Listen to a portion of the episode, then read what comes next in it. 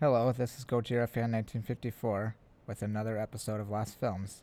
And today I'm talking about Batman Beyond by Boaz Yakin.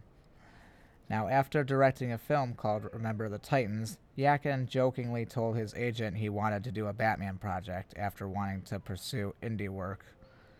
But, it, but his agent thought he was serious and, and set up a meeting at Warner Brothers. Boaz Yakin decided he wanted to do a Batman Beyond movie.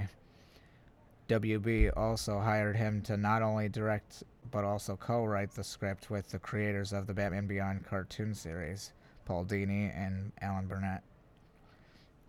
Yakin described it as almost like Sam Raimi's Spider-Man, but a little darker, a teenage kind of futuristic cyberpunk Batman thing, which is what Batman Beyond is anyway. Yakin worked on it for a few months, but changed his mind after the first draft.